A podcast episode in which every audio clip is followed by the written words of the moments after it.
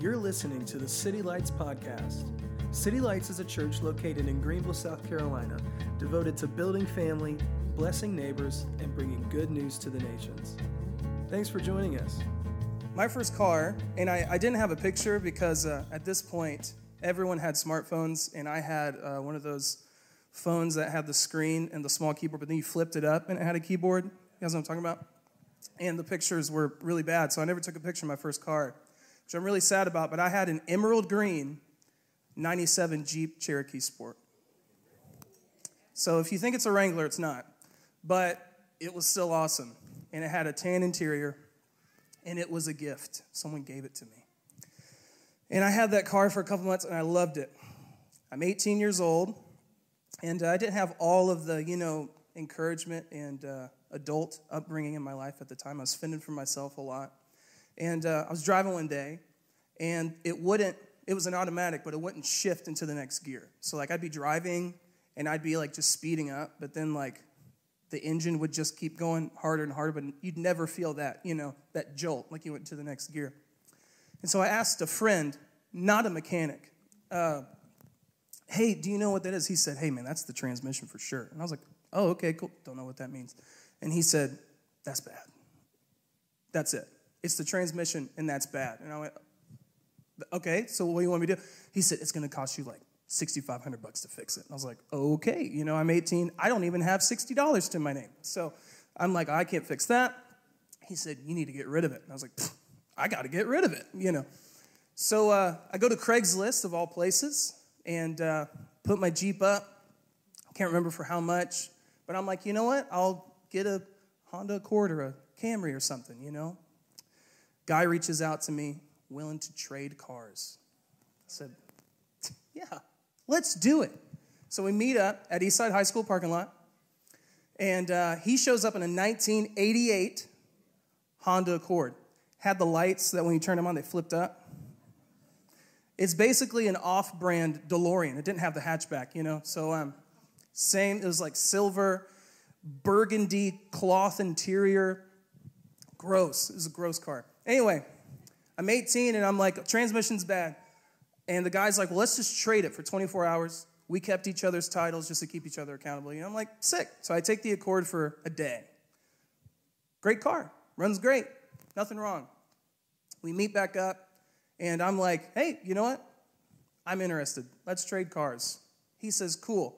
Only thing is, sometimes, rarely, it won't turn on at first.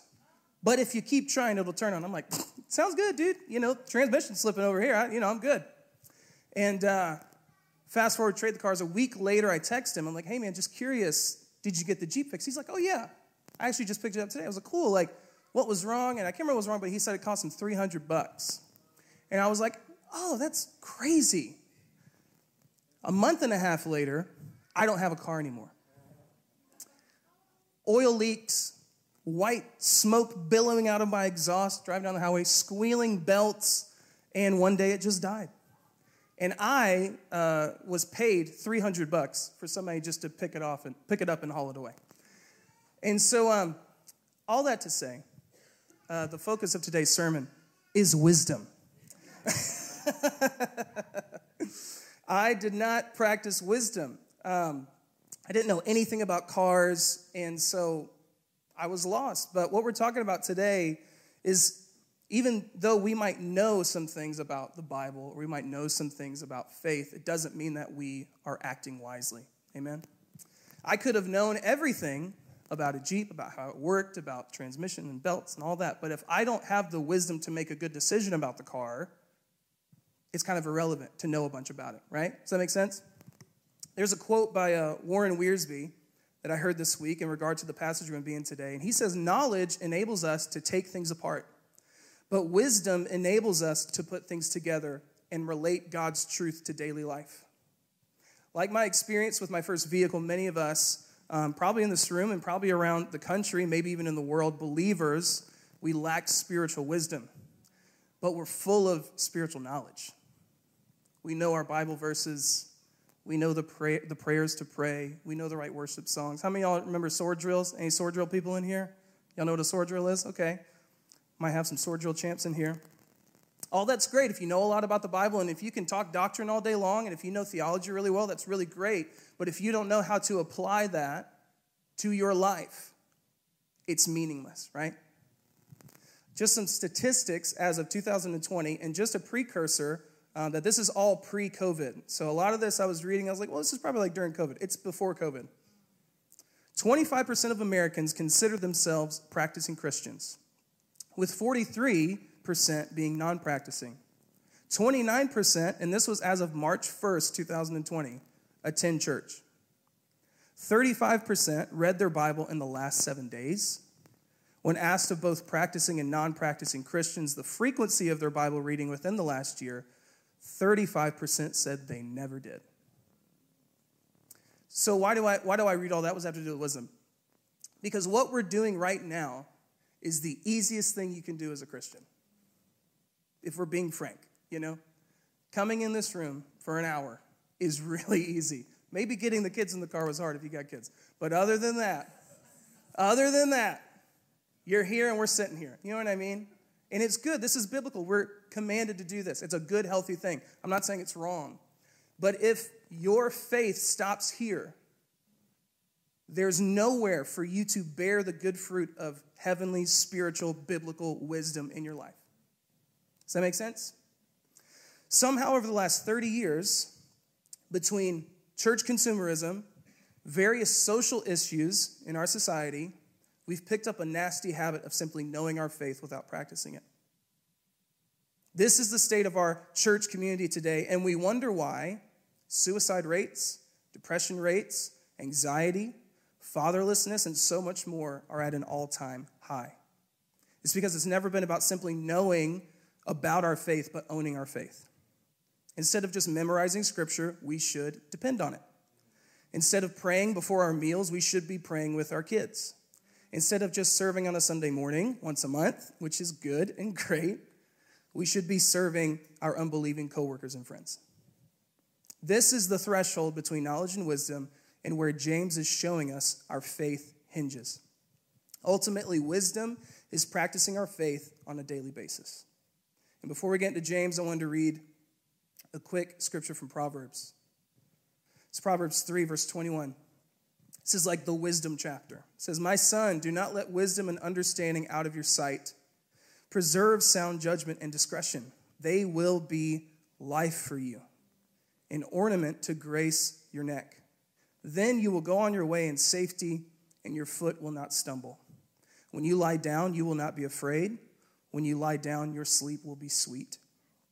You have no fear of sudden disaster or of the ruin that overtakes the wicked, for the Lord will be at your side and will keep your foot from being snared.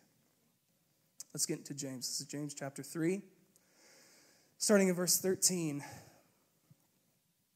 He says, Who among you is wise and understanding? Let him show by his good behavior, his deeds, and the gentleness of wisdom. But if you have bitter jealousy and selfish ambition in your heart, do not be arrogant and so lie against the truth. This wisdom is not that which comes down from above, but is earthly natural, demonic. For where jealousy and selfish ambition exist, there is disorder and every evil thing. So, um, I don't know if you guys knew this, I'm a musician. And um, I've been playing music for 17 years, which is pretty awesome and cool to look back and see how much time I've spent in music and worship. And this isn't a subtle flex, it's not. I'm just trying to give an illustration. But when I sit down at a piano, I don't have to think about what I'm doing. Um, Taylor Peavy's still in here, he's back there. Taylor builds stairs. I went and watched him work one day. The guy doesn't have to sit there and like really critically think about what he's doing with these stairs. You know what I mean? He just does it. It's muscle memory. I've been playing music for so long that when I sit down at a piano, I'm not stressed, I'm not anxious, I'm not worried, I'm not overworking to try to create something, right? Because I've been doing it for so long, I'm so invested in it, it becomes effortless. On the alternative, if someone walked in today and said, Timothy, here's a bassoon. Can you play it? I'd go, well, you know, maybe give me like a month. I could probably figure something out. He'd go, great. Well, you need to figure it out in an hour because you're going to play at the Peace Center with the Philharmonic Orchestra. I'd go, okay. I would be anxious, I would be stressed, I would be worried, and I would be overworking, right? Probably some of you, if I told you to get on stage and lead worship, you'd face the same thing, right? It's a scary thing when you don't know what you're doing. That's what James is talking about. He's contrasting the fruit of faith and the fruit of the flesh. All this is about fruit. And I'm going to cover this in a moment, but I do want to say from the beginning we should not read this and go, don't do that and do this. That's not how the passage works, okay? The passage, James is saying, if you walk out your faith with the Lord, the fruit that will be born through that are these things. Does that make sense? There's a difference. It is not. So go be more peaceful. Go be more this. Go create more that. Because the bottom line is we cannot, right? But the more time that we spend in his presence, in the word, in prayer, in worship, we will start to see these things in our lives, right? So we're going to cover that a couple of times, but that's the main. If you take anything away today, this is not about performing well and making sure you're a good Christian. The word behavior is in the scripture, but it does not mean put on your best behavior. It is a natural conduct of who you are. That's why he says, if you have wisdom and understanding, it will show. If he says, if I stood up and said, hey, who has wisdom and understanding, and someone raised their hand, I'd go, well, you don't. you know what I mean? Because it's like, it's not something you brag about, it's something you just show in your life. People will see that you're wise and understanding, right? When we are constantly and consistently walking with Jesus, we're sitting under his tree of life on a daily basis. And the good behavior James is talking about is a natural fruit. You aren't being called to create wisdom on your own, you're being called to sit under wisdom so that you can produce wisdom that wasn't yours in the first place. This is what he means by gentle wisdom it's effortless. I played music for so long, it's effortless now. Some of us are here and we're trying to figure out, like, how can I be a better parent? Or how can I reach out to my neighbor? Or how do I build a spiritual relationship with my coworkers? But you're really successful in your business and you're really good and skilled at your job, right? That's awesome. But what James is saying is that's not, it's not a good diagnostic to like go to work and be super successful and then come home and you're not right? That's what he's trying to say. But that coming home piece, if you don't want to come home as a mom or a dad or husband or wife or, as a, or go into your workspace or in your neighborhood and not be anxious and stressed about how you're not doing a good job, he's telling you what to do. Go sit under the tree of wisdom, and wisdom will flow. You guys tracking with me? Okay. Yes, sir. Thank you. I feel honored. And maybe you're sitting here thinking that. Maybe you're thinking, like, if it's supposed to be so effortless, then why do I still face the things he talked about jealousy and envy and the trap of success? Why am I facing that still? We all know it, but it's a good reminder. Scripture tells us that we are prisoners of the flesh and sin. One time Oliver said this, and I, I went back and listened to it. It was so good. He said that we are living in an earth body with magnets attracted to the world. And I thought, man, that is just such a good way to put that. I feel that. Maybe some of you feel that. Like, I'm supposed to be a believer. I'm supposed to be a son, daughter of God. I'm supposed to be filled with the Spirit and empowered. But I still, I still am envious of what that guy has. I still want his car, you know, and I still want to do this. And, I, and you know, whatever. And I love money and I love spending money. You know, I don't know, whatever your thing is. It's a battle. And that adds stress, right? Now you feel like you're not doing the right thing. These are the three ways that I've summed up um, some of those things we're prone to from the flesh, from the world. There are three words it's appetite, ambition, and approval. And as I'm reading these, I want you guys to think about like, do you land in one of these categories? So, appetite, this is the lie that he is not enough for me. He is not enough for me. And this has to do with jealousy. When I'm looking at my neighbor or I'm looking at somebody else and I'm like, well, we'll look at their house. We'll look how much money they make. We'll look what kind of car they're driving. Blah, blah, blah, blah, blah. I, whether I'm, I'm not saying it out loud, but what my soul is saying is what you've given me isn't good enough because I want what he has. And you, you will not bear heavenly wisdom out of that. That's the bottom line. If your days are spent and you are so concerned about what he has, what she has, what they're doing. Look at their beautiful family and blah, blah, blah, blah. Like, you're not gonna, you're not gonna get a lot of good heavenly wisdom from that, okay? Second one is ambition. This is the lie that he hasn't done enough for me. That the cross and the gospel and the transformation of your spiritual life, that you were once dead and now you're alive, like none of that is good enough. Or that the restored relationships in your life, or XYZ, what you already have that's in your life, that's in a blessing, it's not enough. And so you've got to go out on your own and make your own success now. Because I'm not going to bank on that. I'm not going to bank on what he's given me, what I already have, and what he's done for me. I'm going to go build something for myself. That's being ambitious, which isn't a bad thing, but it can become a bad thing. Success isn't bad, but it can become a bad thing. And the last one is approval. Who he says I am isn't enough for me. So I now have to go out because that's that doesn't communicate to me who I am. I'm not standing on it. I have to go create something. And this is where deceit comes in. I have to prove something to someone. I have to look a certain way. I have to sound a certain way. I have to come across a certain way. And that is a trap. And no good fruit will come out of that. And, and this isn't just about you. Remember this James isn't just saying this about the individual person, he's speaking to a church and saying it's not good for you and it's not good for everybody else around you. If you're trapped in any or all three of these things and you're not sitting yourself under the tree of life, under the tree of wisdom and receiving good life from Him, it will affect you, it'll affect your work, it'll affect your family, it will go all over the place. And that is worse than you trying to open your Bible one morning. you know what I mean? You think about the trajectory of what would happen to a family whose mom or dad or whatever is not invested in their spiritual walk versus a mom or a dad who's trying to just get into the word every day. Which one do you think is going to turn out better? Probably the latter, right? And that's all that James is saying. So, where are you on this list? Is it appetite? ambition, approval? Do you struggle in any of these areas? And remember that this isn't to shame anyone, okay? Let's just be honest. This is the thing I care about. And say it to the Lord, you know? Because that's where He wants to come in and expose it and then start to work it out. You understand? So just think about that.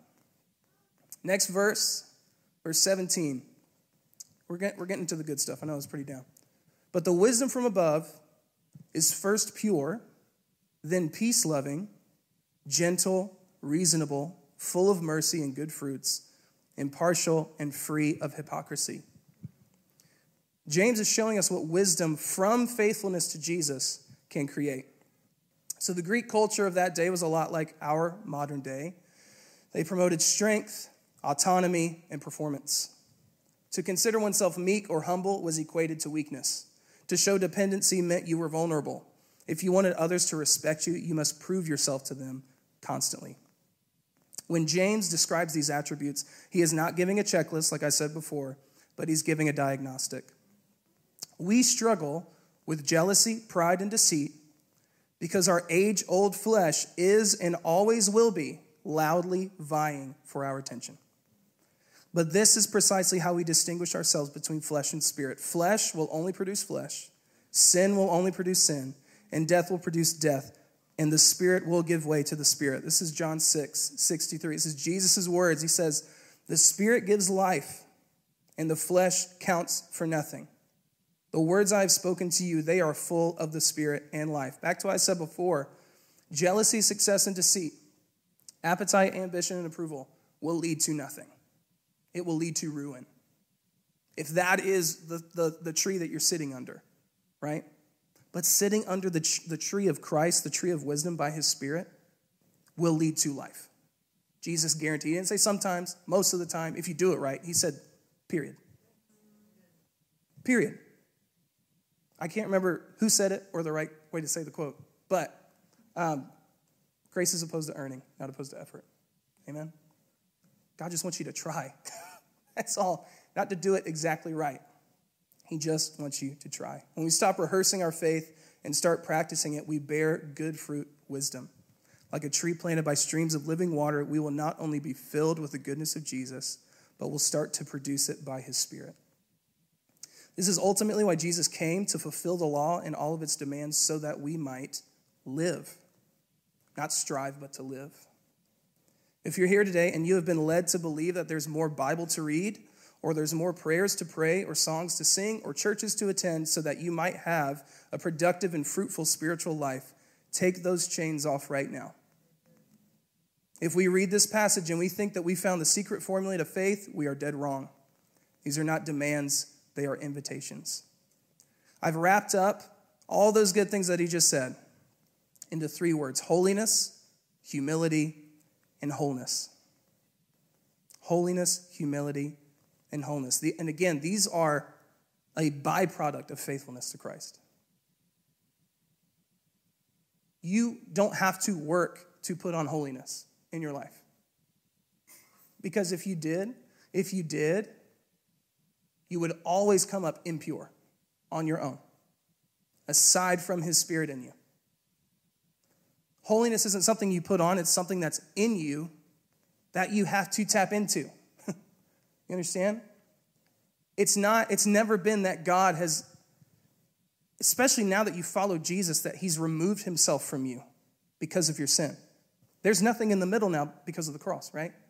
And we've decided and chosen Jesus to follow him. We've declared him as Lord, confessed him as Savior. If that's the truth, we are the ones by our ambition, by our deceit, by all that stuff, the ones that are distancing ourselves. Right? So these things, holiness, humility, wholeness, these are things that are, if you would just surrender to the Lord on a regular basis, these things will show up in your life. And I'm not talking about just emotions, I just mean in a soul sense, you will start to feel these things. You will believe these things for yourself. He has made me holy. So I am spotless and blameless because he says so. I don't need to be, because that's another other thing. If you're just listening to the world, you're being convinced by the world, right? But if I'm listening to him and if I'm investing in him, I'll start to believe that. I will believe and walk out humility. I don't need to be prideful because I don't need to prove anything to anybody. So I'm fine to be wrong. I'm fine to serve because I'm not entitled to anything. Because I've reminded myself of that on a daily basis. And you're whole because He's made you whole. You don't have to go and find your wholeness. You don't have to go and do more meditation and do more yoga or something to feel more whole, right? It's fine if, if you do yoga. I'm not bashing yoga. But we can't idolize those things and depend on them, right? Because they become, they don't even become crutches, they become like poison. Because over time, you're going to start dying a little bit more and more, you know? And that's something, again, I always like shout out Oliver. You could spend 50 years and die and go to heaven, and that's great, but it will be a wasted 50 years if you just sat on your spiritual hind parts and did nothing and, and didn't invest in the word, you didn't invest in the spirit in prayer, you didn't cover your family, you didn't cover your friends or your neighbors, it is a lot of wasted time. And for me, I don't want to spend my time like that. Maybe you do, and you know, whatever. Verse 18, we're going to start wrapping up here. And the fruit of righteousness is sown in peace by those who make peace. James's uh, planting analogy is intentional. This is all on purpose. Wisdom is a product of our investment. Remember back at the beginning of the passage, um, worldly wisdom, earthly wisdom produces disorder. So when I am going off of what the world says, or if I'm going off of my gut, or going off of my flesh, I'm not going to find uh, order. I'm not going to find harmony, you know? Um, you will find what the world defines as harmony. But from a spiritual sense, it will be disorder, it will be chaos. It will not be what God intended or how He mapped it out. Does that make sense? Wisdom from heaven is the thing that produces peace because when we are getting our wisdom from heaven, we are abiding in peace. Right? So back to what I said a second ago. I had a, uh, I had a youth pastor one time. I think I shared this before. I'll share it again. I'm in eighth grade, and uh, he was talking about feeding your mind and your soul, like, you know, not things of the Lord. My man read a whole Lil Wayne song out loud And he was like, Some of y'all are listening to this. And he's just reading the most foul things. And you're in eighth grade, and as an adult, I'm like, man, that's powerful. But when I was in eighth grade, we were all just snickering the whole time because we're like, oh my gosh, look at this guy.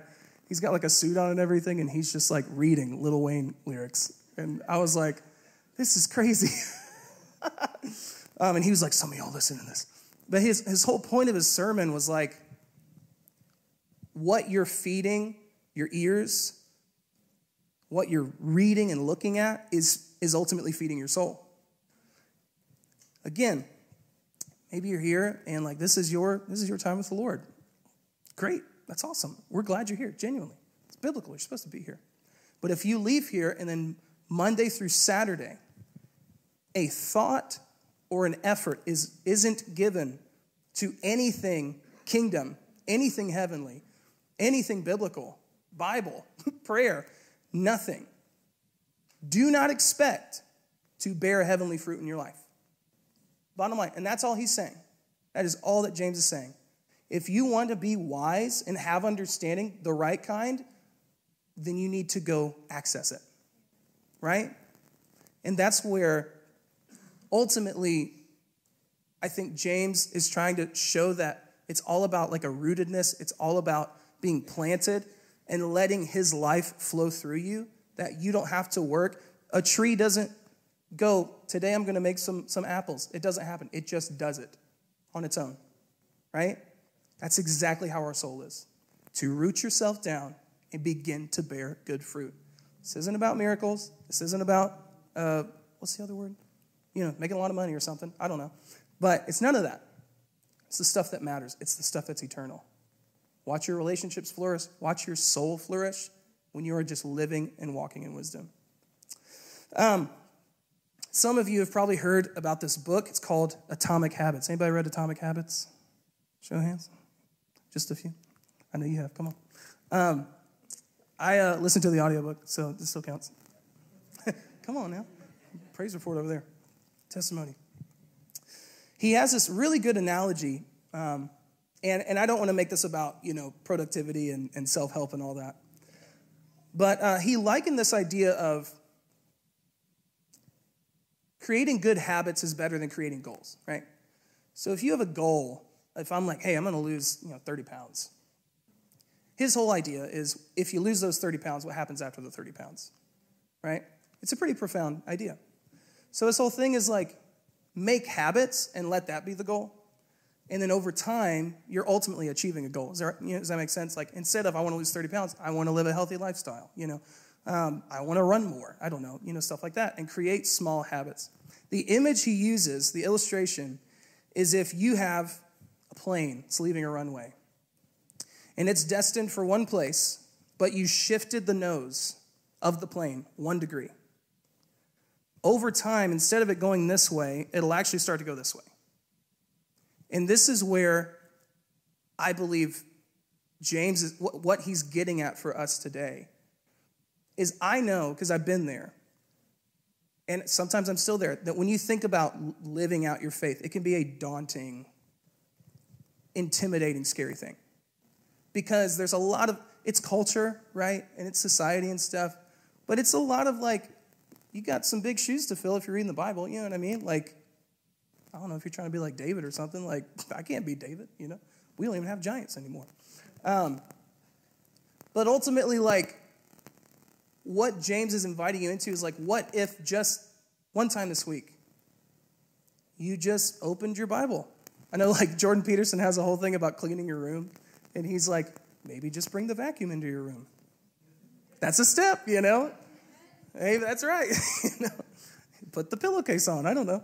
Um, but I think that's the invitation today. It's like, what if you took small steps and didn't look at it and go, I got to read my Bible for four hours a day, every day, and I got to spend the next four hours in prayer, and then maybe I'll get around to work. Like, you know, don't don't do that because that again, that's the performance, that's the pressure that does not come from the Spirit.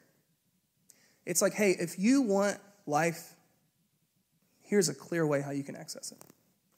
However, you will have to sacrifice stuff, sleep, Netflix time, you know what I mean? Like, you gotta get up earlier or something. You're gonna have to make it happen. Just like working out, losing weight, all that stuff. You have to make it happen.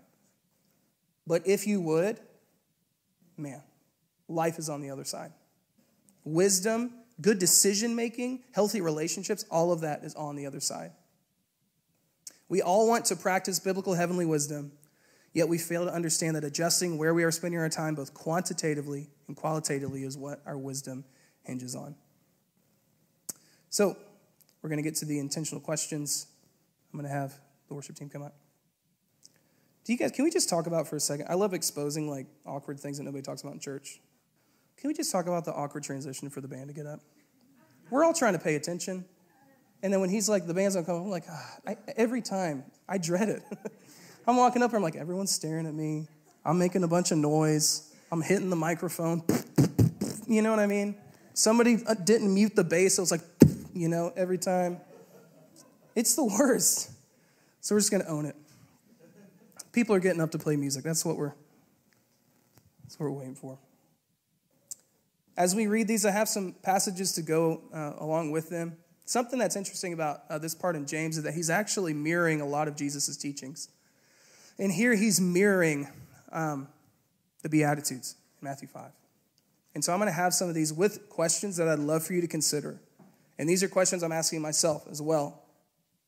First one is Is the Lord and what he offers enough for me? And don't get like Bible go, well, of course, I love God. You know, like really search your heart and think is the life I receive from him, the blessings I have in my life, his faithfulness, his kindness, the power of the gospel, is that enough for me? Is his spirit in me enough for me?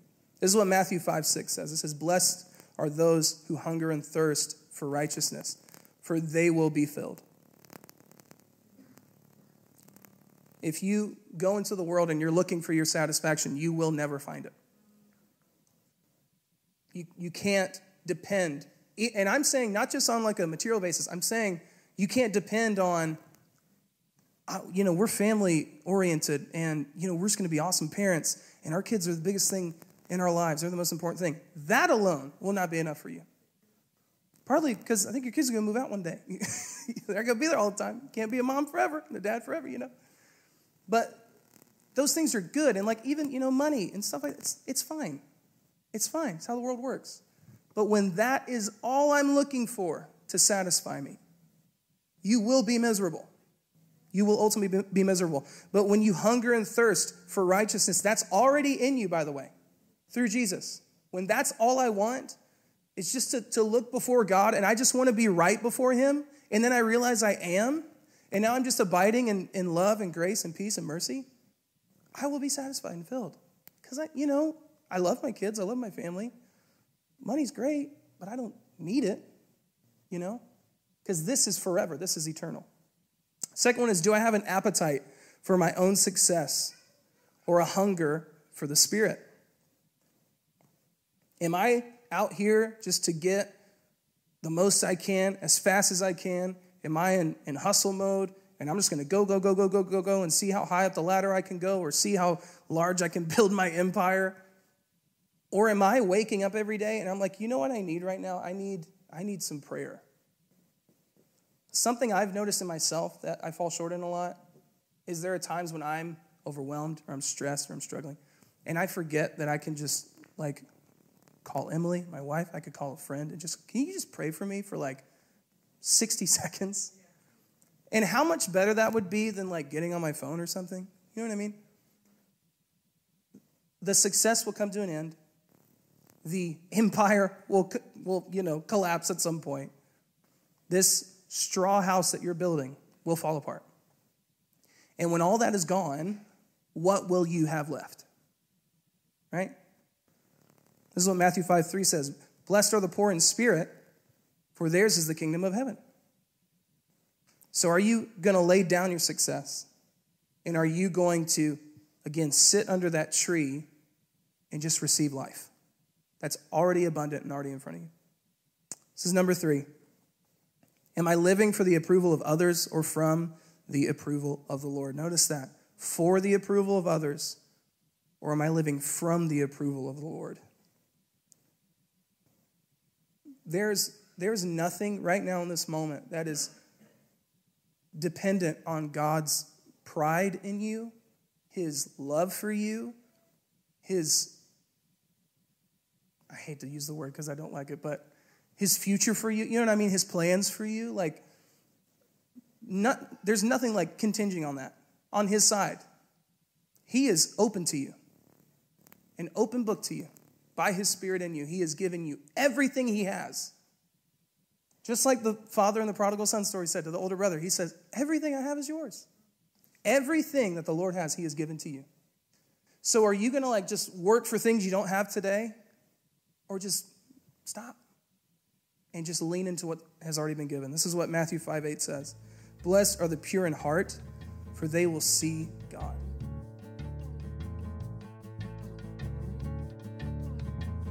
Thanks again for joining us. If you have been encouraged or challenged by this message, please give us feedback by leaving a comment on this podcast. For more information on our church, visit us at www.citylights.cc.